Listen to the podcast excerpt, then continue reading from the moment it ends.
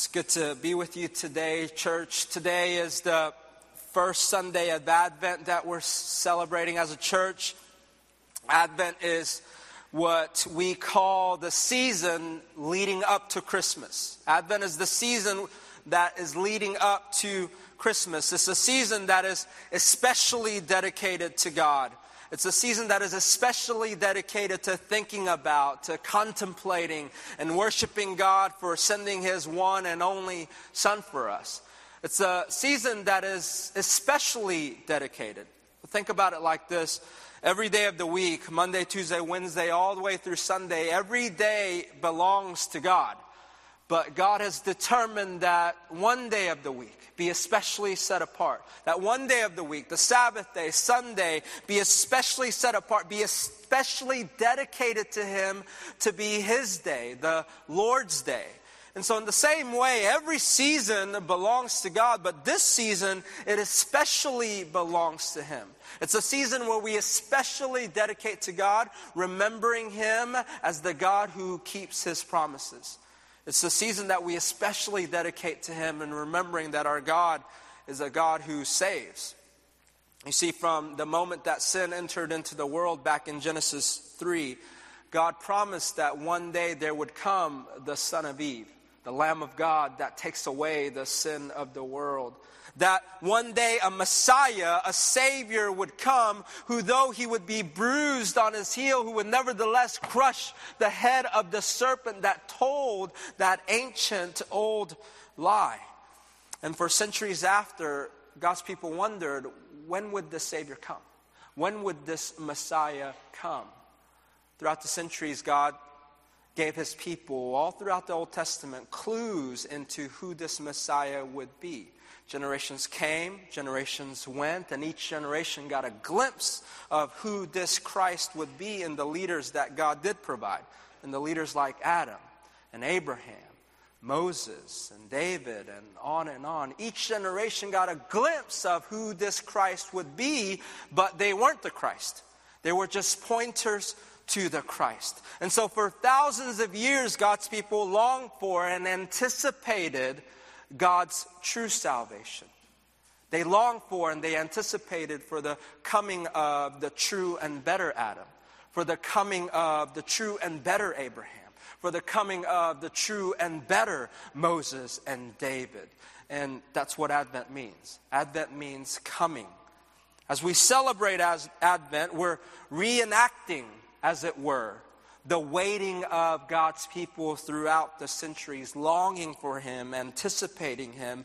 As we get closer and closer, week by week, day by day, to Christmas Day, longing for Him, anticipating Him until Christmas morning until Christmas Day finally comes. And we celebrate and we worship God because the one that has been promised has finally come. The one that we've been longing for is finally here. We're worshiping God as the God who keeps his promises. We're worshiping God as a God that can be trusted. We can trust him. So today we're going to look at how Jesus is the true and better Adam. We're going to look at how Jesus is the true and better Adam. All throughout the scriptures, God is essentially asking man this one question. And the question is this the question is, do you trust me? The question is, do you trust me? I think you really could boil it down to that one question. You read the scriptures and all the things that God commanded his people to obey, and all the things that God called his people to believe. He is saying, do you trust me? What is He calling you to believe? What is He commanding you to obey? Well, will you obey? Will you believe? Well, it all depends. It depends on whether you trust Him. In Adam and in Jesus, we're going to see this question of the ages be played out what we're going to see is that in Adam, we're going to see the pinnacle example of a man who did not trust God under the best of circumstances. And in Jesus, we're going to see the pinnacle example of a man who did trust God under the worst of circumstances. You see, in Adam, what we see is a man who did not trust. he was under the best of circumstances. In Jesus, he did trust under the worst of circumstances. And then we're going to see why it matters so much what these two men did. Let's first look at Adam. In Genesis 1, we see God creating everything. And at the very apex of his creating, he creates man, he creates us. And in verse 28 through 31, God seems to be communicating in a great hymn over man. He's singing over man. The sense of it being a song, it's, it's greater in the Hebrew and the original language, but if you read it carefully, it comes out in the English as well. Let's read Genesis chapter 1, verse 28. God blessed them, and God said to them, Be fruitful and multiply and fill the earth and subdue it and rule over the fish of the sea and over the birds of the sky and over every living thing that moves on the earth. Then God said, Behold, I have given you every plant yielding seed that is on the surface of all the earth, and every tree which has fruit yielding seed, it shall be food for you. And to every beast of the earth, and to every bird of the sky, and to everything that moves on the earth which has life, I have given every green plant for food. And it was so. God saw all that he had made, and behold, it was very good. And there was evening, and there was morning, the sixth day. Did you pick up on that language there? God is singing over man. You know, Angela and I, my wife and I, experienced one of the greatest moments, days of our lives when we experienced the birth of our first child, Malachi. Malachi sitting right there. Malachi, buddy, when God gave you to us when you were born, it was one of the greatest days of Mama and Papa's life. All right? And what do you do during these nine months of pregnancy? We, um, we, got, we got ready for him. We got a crib. We painted his room for the very first time. I'm learning of things like bumbo chairs and aspirators and, and baby Bjorns. We're learning of, of all this stuff. You know, there's, there's pregnant women all over our church. Babies are just popping out left and right. Uh, so most of you know what I'm talking about. Angela and I are in the middle of adopting right now, so we're going through all of this again. And so when Malachi was first born, you know, they first hand the baby to the mother and she holds him. And they finally hand the baby to you, the dad. And, and as I was holding him for the verse, very first time, and as I looked at him, I could only think of these words to express my feelings to him. And the words were, Malachi, everything I have is yours. Everything I have is yours.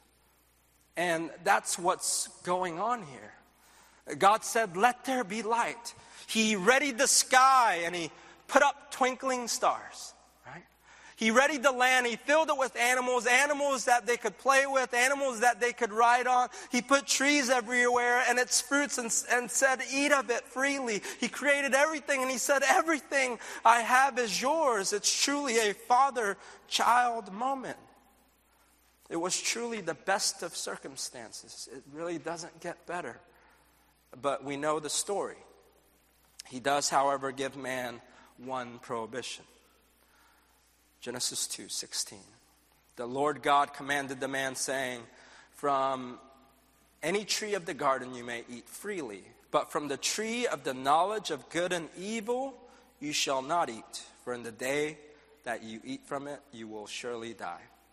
And that one prohibition just one prohibition in the midst of the best of circumstances. Just that one prohibition in the midst of every other thing that was approved and blessed by God. Just that one prohibition. Just that one description of the one thing that man couldn't have. That set the stage perfectly for God to ask this unyielding, eternal question that he seems to be asking at the turn of every page of the Bible Do you trust me? Do you trust me? Why is this the perfect way to ask this question? Why is this the perfect way to reveal our trust? Because there's no explanation given to the prohibition. You guys thought about that? There's no explanation given to the prohibition. God doesn't tell them why not to eat the tree. He just tells them not to do it and the certainty of the consequence if they do it. He doesn't teach Adam and Eve about the theology of the tree of the knowledge of good and evil. He doesn't tell them the details of what would happen if they would eat of it. think about it like this What if one night in the Garden of Eden, God would have said, Adam and Eve, come and we're going to have a movie night. We're going to have a movie night. I'm going to show you a movie of the history of mankind if you were to eat this fruit, right? And Adam and Eve are watching. And what if God would show them the moment of their death? Their bodies were perfect now. Uh, what if they got to see their bodies withering away, their lungs gasping for air? And then cut scene to Cain. They see Cain, they see their firstborn, they see their son, right? But then he has a look on his face look of discontent, a look of anger, and they watch in horror as he picks up a rock and strikes down dead their youngest son, Abel. And then cut scene, the flood. They hear the cries, the cries of the millions upon millions crying out in agony, drowning. And then it gets quieter and quieter and quieter until there's silence until there is but the sound of lapping water. And we could go on and on and on, but he didn't show them. He doesn't tell them that if they disobey and eat of this fruit that there will be suffering and chaos and oppression and wars. He doesn't tell them. He doesn't say your act of disobedience will be the source of every kind of sin, every kind of sorrow, every kind of disease that will ever occur in this world. He doesn't tell them. Pastor Tim Keller points out in his sermon on this text that if God would have told Adam and Eve all these things, and then the serpent comes along and he says, Hey, Adam and Eve, this fruit looks good. Why don't you eat of it? What would they have said? They would have said, uh, No, thank you, right? They would have obeyed. They would have obeyed, but where would their obedience have been rooted? Their obedience would not have been rooted in trust. Their obedience would have been rooted in cost benefit analysis. Their obedience would have been rooted in their wisdom, not God's wisdom. Their obedience would have been rooted in their desire for self preservation, their self love, not God love, self trust, not trusting God. Their obedience wouldn't have been true obedience after all. So you see, if God didn't want them to eat the fruit, right? If that was what it was all about, if that is what this prohibition was all about, he could have kept man from eating the fruit, right? He could have stopped it. But what's he doing? What's he doing? What we see in the prohibition is that in the prohibition, what God is desiring is first and foremost, not the obedience of the hands, but he desires first and foremost the trust of the heart, as he always does, right? As he always does. He always wants our hearts. It wasn't first and foremost about the act, it was first and foremost about the trust. Have you ever wanted your spouse or your friend to do something, but for whatever reason you couldn't explain why? What do you say? Say, I really need you to do something. I can't explain right now. I just need you to, what? I just need you to trust me. This type of request, where all the whys and the explanations are not given, this type of request eliminates all room for ulterior and false motivations because it's simply rooted in trust. That's why this was the perfect test. When it comes to our obedience, God wants the trust of the heart before he wants the obedience of the hands. Trust is the central and main issue here. If we trust, we will obey. If we don't trust, we will not. It's as simple as that.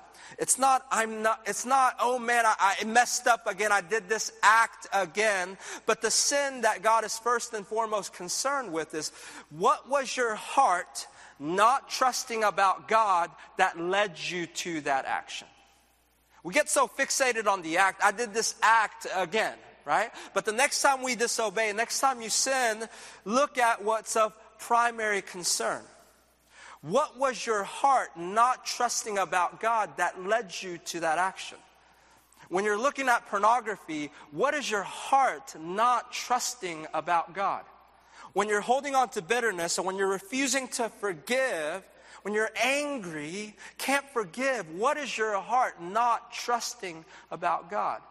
When we sin, no matter what the sin, no matter how big the sin, no matter how small the sin, we can trace every sin back to what was our heart not trusting about God.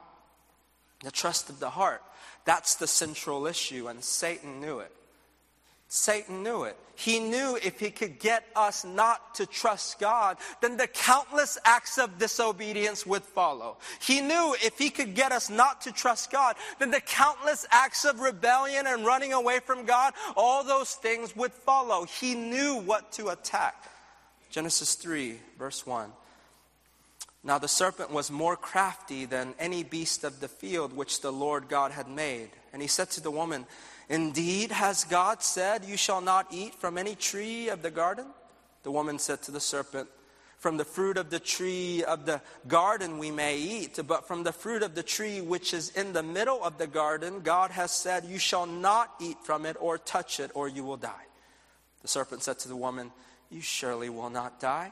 For God knows that in the day you eat from it, your eyes will be opened, and you will be like God, knowing good and evil. So Satan is speaking through the serpent here.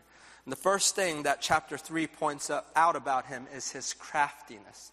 Is his craftiness, which gives us the clue to not just look at what he's saying, but to look at his intentions and motivations for saying what he's saying. What does the serpent first say? Indeed, has God said, You shall not eat from any tree of the garden? Couple things to see here. First of all, notice this word indeed. Indeed, did God say. The sense of this is not that Satan is denying what God said, he's mocking what God said. Indeed, did he say that to you? Are you serious right now? Is he so selfish to keep that from you? Indeed, did he really say that? The second, he twists the prohibition, doesn't he? What did God actually tell Adam and Eve? What did he actually tell them? He said, Eat from any tree, eat from every tree except one, right? But what does Satan say? What does the serpent say? He comes along and he says, So God told you you can't eat anything, huh? So God told you you can't eat from any tree, huh?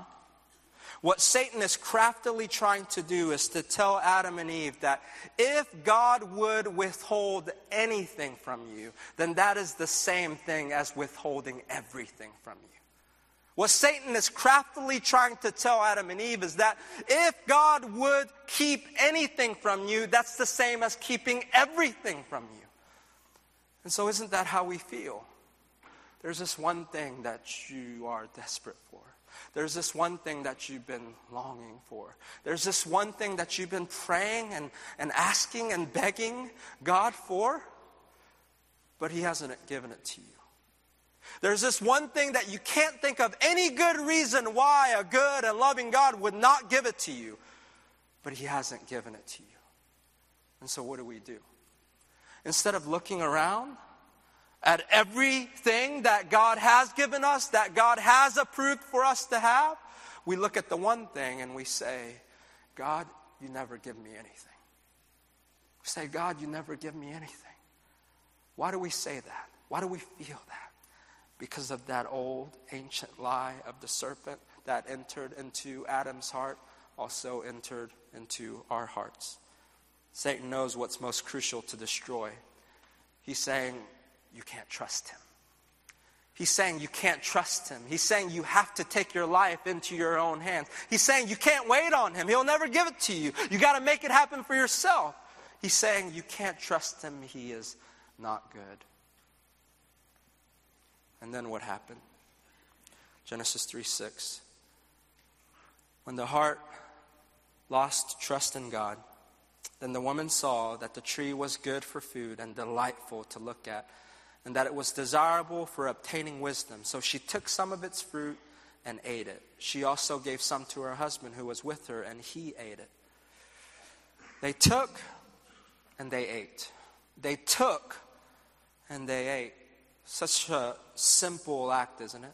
Such a simple act of disobedience. It doesn't even seem all that evil. You know, it's one thing if Adam and Eve lost their minds, went on a rampage, started killing all the animals, you know. But they just took and they just ate. Such a simple act of disobedience, it doesn't even seem all that evil. And God's response seemed like a divine overreaction.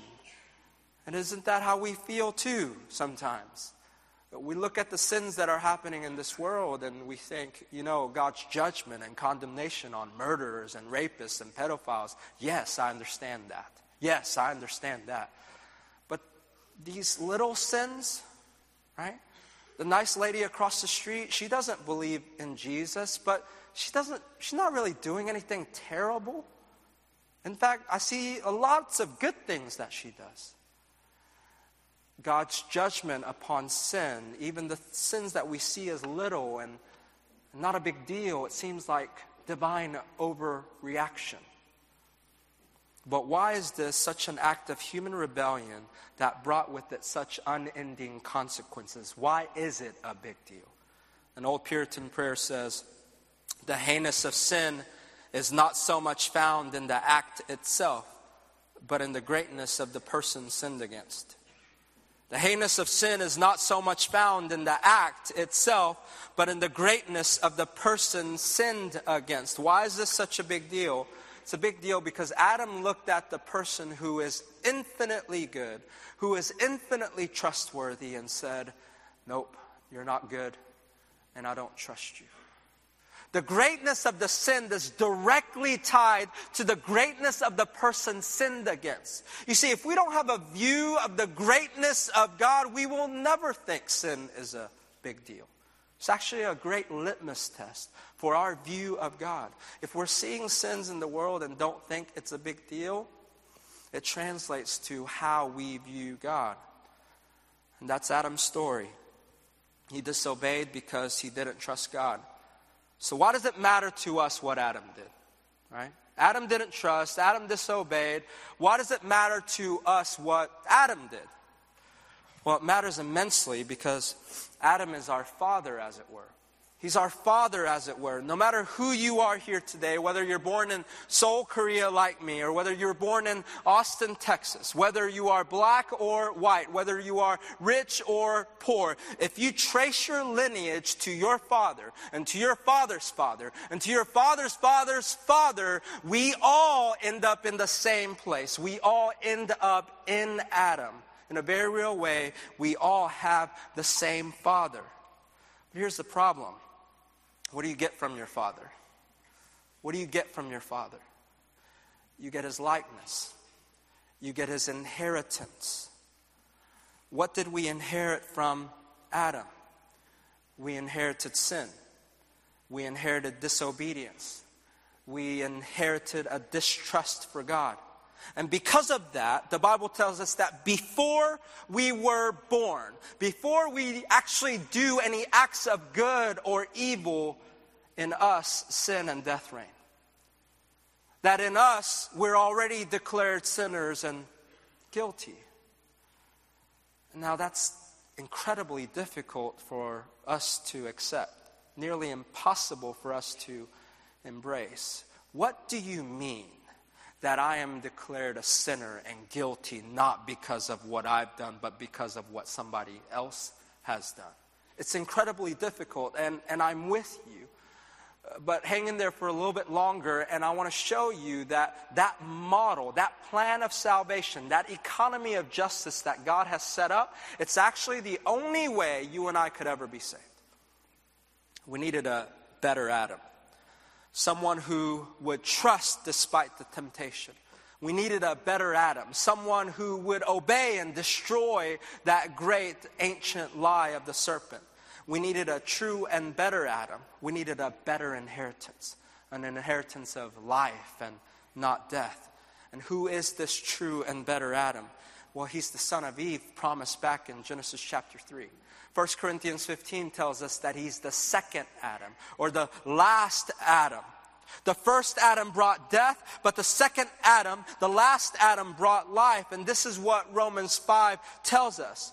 Romans 5 is so dense and it's so rich, we could literally spend weeks in Romans 5. Entire books have been written about Romans 5, but I just want us to read seven verses from it. And I want to point out a few things. Romans 5, verse 12. Therefore, Just as sin came into the world through one man, and death through sin. And so death spread to all men because all sinned. Sin came into the world through one man. Who's that man? Adam. And what was the consequence of the sin of that one man? Death. Death just to Adam and Eve? No.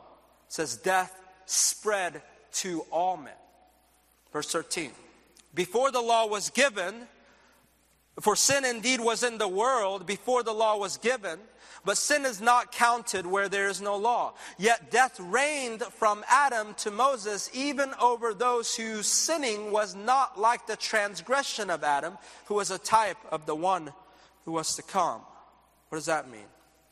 Before the law was given, it says. Well, when was the law given? The law was given through Moses. Through Moses. Here's Adam.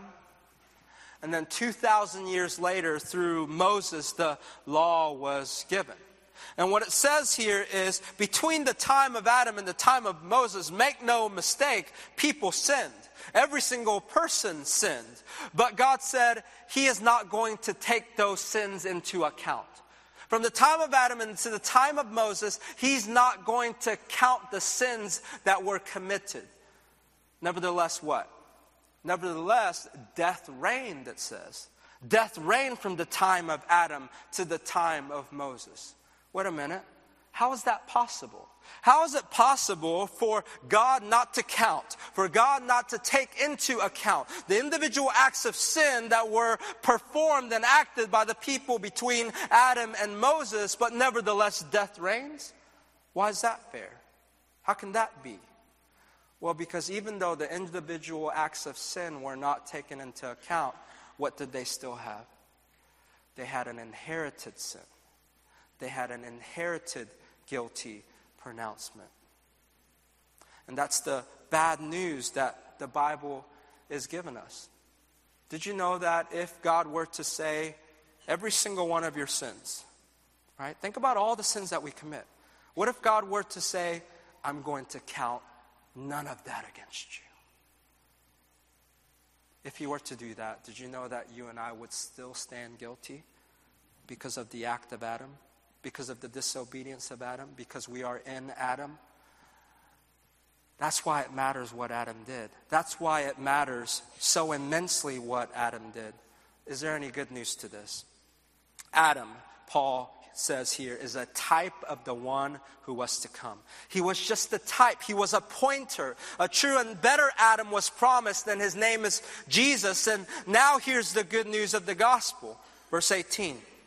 Therefore, as one trespass, right? The trespass of Adam. Therefore, as one trespass led to condemnation for all men, so one act of righteousness leads to justification and life for all men.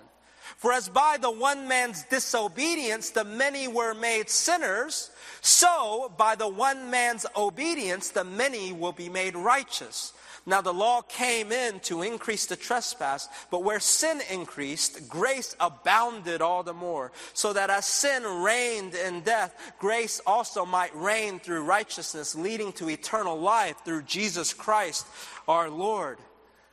Every single one of us, no matter who you are, we are born into Adam. We could all trace our lineage back to him. And because of that, we stand guilty of his disobedience, of his act of distrust. For everyone in Adam, death reigns.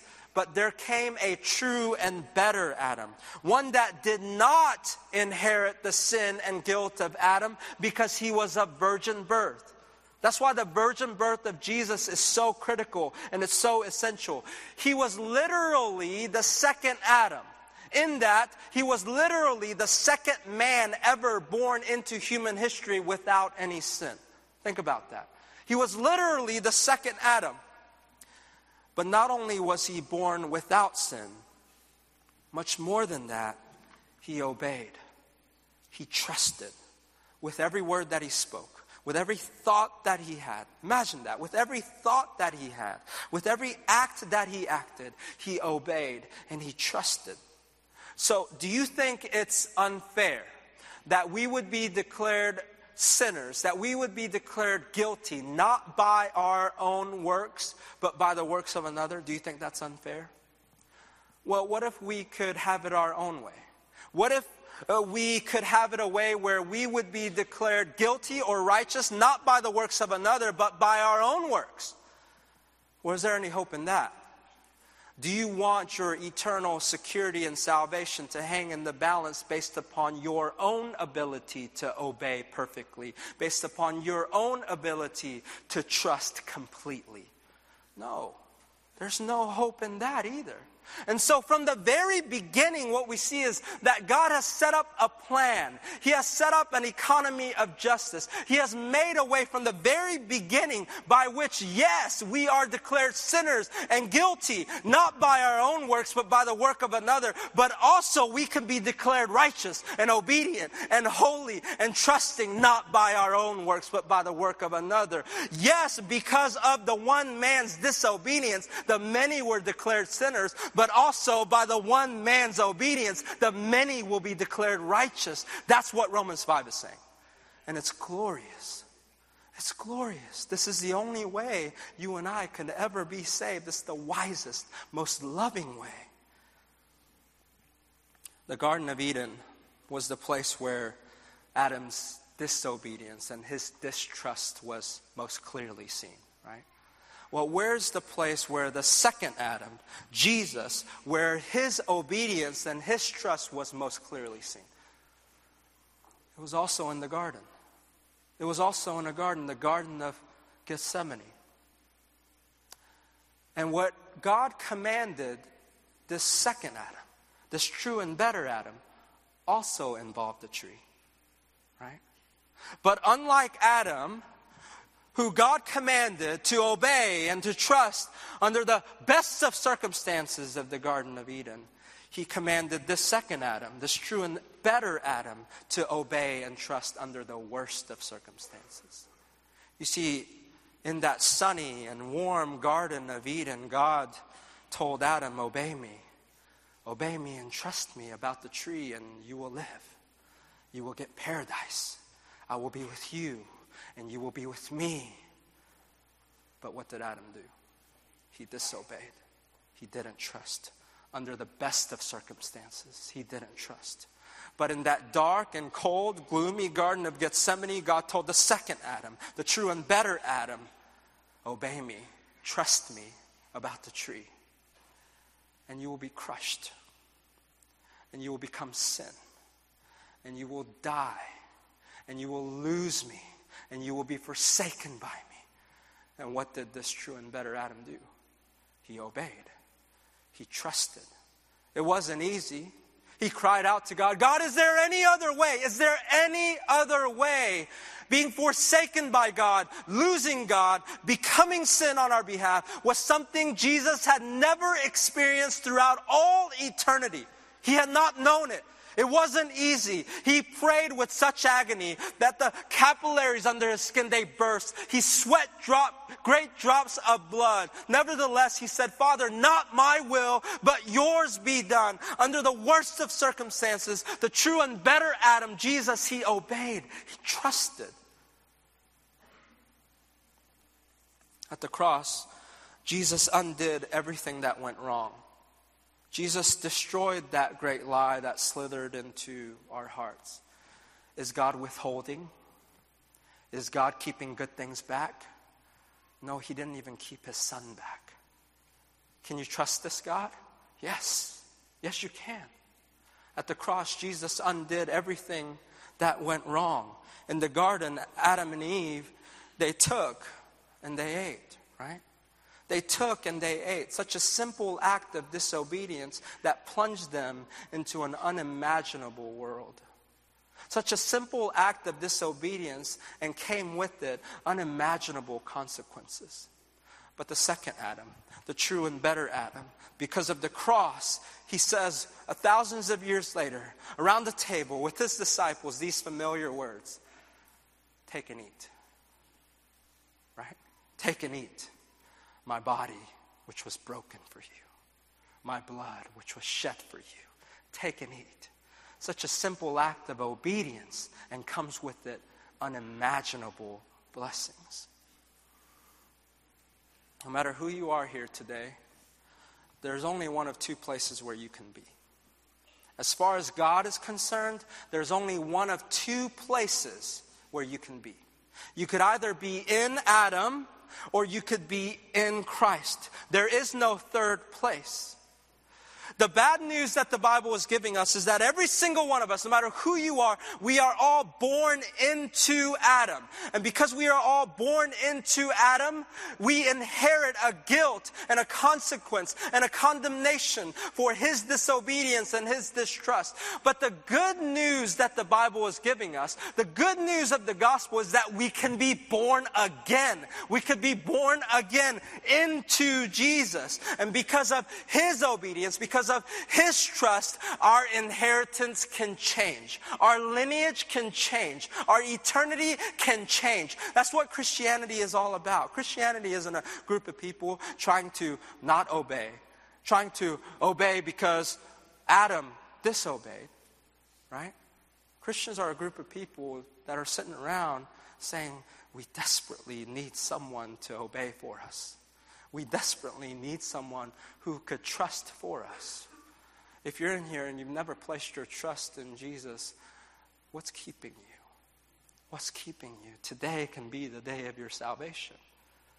Cry out to Him. Pray to Him the best way you know how and tell Him, God, I'm guilty. I'm a sinner. Yes, because of my acts of sin, but also because of the sins of Adam and because I'm in Him. I need to be born again. God, I stand before you doubly guilty, right? I need a true and better Adam. I need a Jesus that would obey, even obey to the point of death on the cross. I want to trust in, in Him and Him alone for my salvation. Today can be the day of your salvation. But if you're here and you have placed your trust in Jesus, but you feel that old lie creeping back in, that you can't trust Him, that if you want to be happy, if you want to be satisfied, you better take matters into your own hands. That you can't wait on him, that, that he's not good.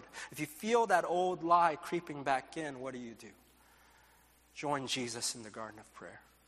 Join Jesus in the garden of prayer. That's where his trust was strengthened Uh, look upon, gaze upon the cross of Jesus and see afresh this God who, who is not holding anything back. He's not withholding anything good from us. He who did not spare his own son but gave him up for us all, how will he not also along with him graciously give us all things? You're saying you trust him for your eternal salvation. Trust him for everything else. Trust him for everything else. You can trust him. You can trust him. Place all of your trust in the true and better Adam who trusted God when we never could. Let's pray together.